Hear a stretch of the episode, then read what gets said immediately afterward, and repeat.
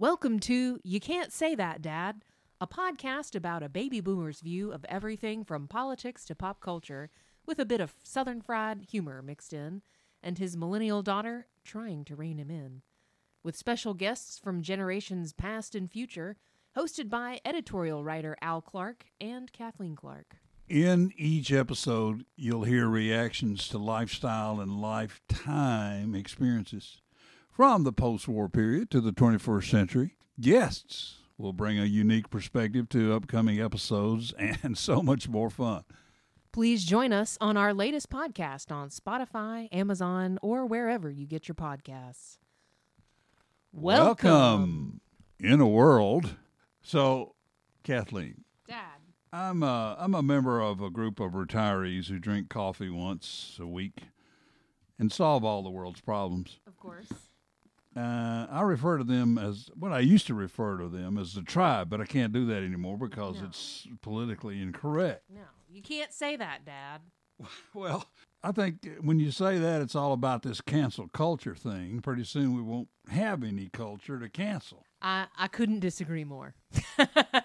it's it's about getting it right and being kind and uh, creating a more inclusive world that we want to be in, that we want to create for the future. For example, I mean, what's wrong with the word tribe? So, well, I mean, there's a couple of things. Um, first of all, tribe is uh, it's a legal term. It's a government term. It's a designation by the government of the Native Americans, uh, and they have their own sovereignty. They have their own government, and so using tribe in that context sort of trivializes it and takes away some of the meaning um, that that's been given to it. So the hidden the hidden meaning of, of words per se is that what you're getting at?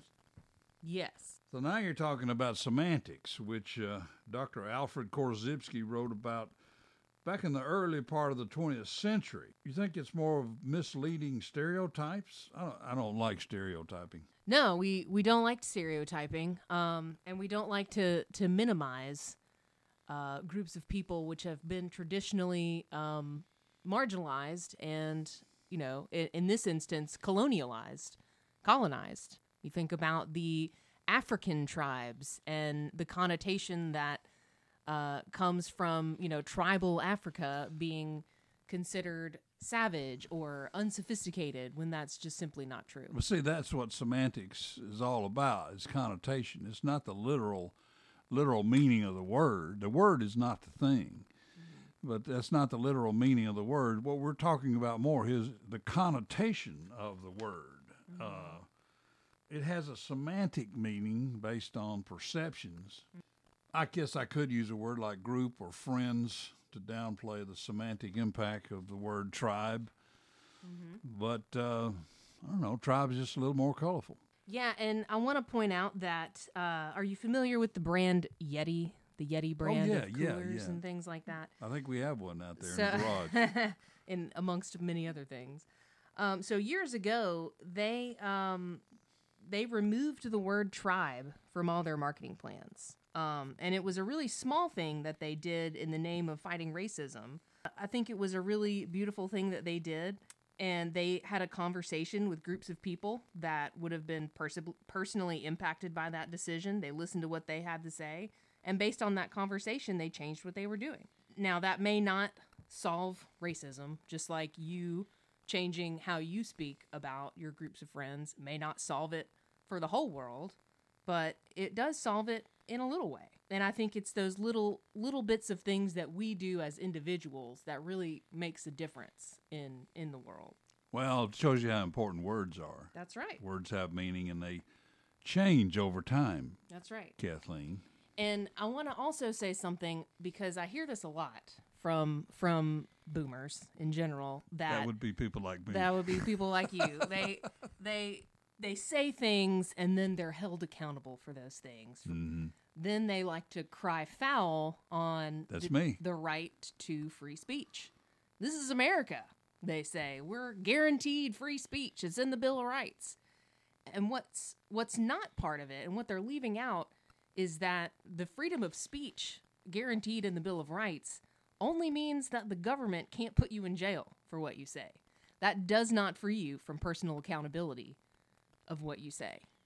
So hmm. if you said something online or said something somewhere and lost your job or were outed ousted as you know uh, a community leader or something like that you you would not have a legal case for freedom of speech because those are personal consequences. The government did not put you in jail for that. You just were given consequences for what you said.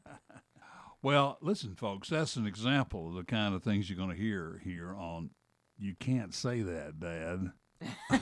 Does that mean I'm I'm always wrong? Is that what you're saying? no no that's not what i'm saying you're not always wrong dad I'm not. no You're my favorite daughter. oh well dad i'm your only daughter I know. well, listen, folks, you need to um, tune us in once a week. We'll let you know what time and where you can find us. Actually, you can find us anywhere you get your podcasts because we'll be bantering back and forth over time, just like this. And, uh, you know, I'm looking forward to some guests with different ideas. Yeah, yeah, we'll have folks on from uh, all over the uh, spectrum, and uh, if you'll hit that like and subscribe button, we will see you online.